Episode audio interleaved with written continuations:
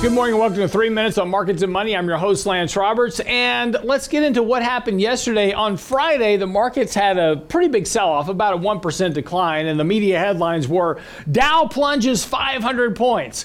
Yesterday, the market rallies about 1%. The market headlines are Dow has biggest surge since March. Well, that's true. Basically, as we continue to go through this sell signal right now, we continue to kind of see volatility in the markets. Yesterday, the markets did rally but failed to get back above the 20 day moving average. They're going to be trying to get above that today.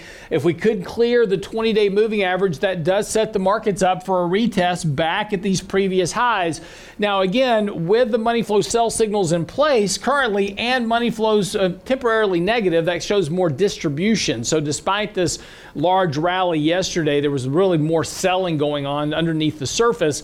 And that suggests that upside is somewhat limited, at least near term. And again, with the MACDs on sell signal as well, that also suggests some downward pressure on prices as well. So again, we may be kind of locked into another period of just kind of consolidation here. If you go back to May of this year, markets really haven't done a whole lot. We've really just kind of been trapped within this trading range, kind of grinding up and down here. But again, we have this sell signal in place. Now, previously, when we've had these sell signals, we've seen a couple of things happen. When you've had a sell signal with negative money flows, as we do now, it doesn't mean that you get big corrections. It just means that you get a corrective type action, and then you can be set up for another rally. Now, this particular buy signal occurred from an elevated level. So, again, where we are now, if the signal turns up, we could get a signal from a little bit higher level that would push prices here higher short term.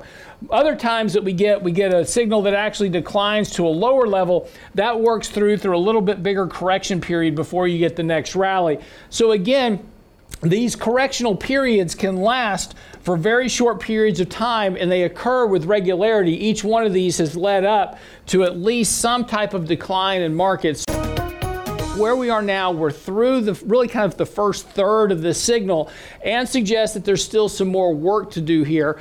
Does it mean that we're going to get a 5 to a 10% correction right now? No, not necessarily. There's still a lot of optimism in the market. There's still a lot of liquidity coming into the markets. So, again, markets may just kind of gyrate here for a bit, work off a bit of this overbought condition work off this sell signal and get us back into a position for a short term advance. But if we do that, upside is going to remain limited, and we're still set up for a bigger correction sometime later this summer. That's three minutes on markets and money for today. Watch your money. We'll be back tomorrow.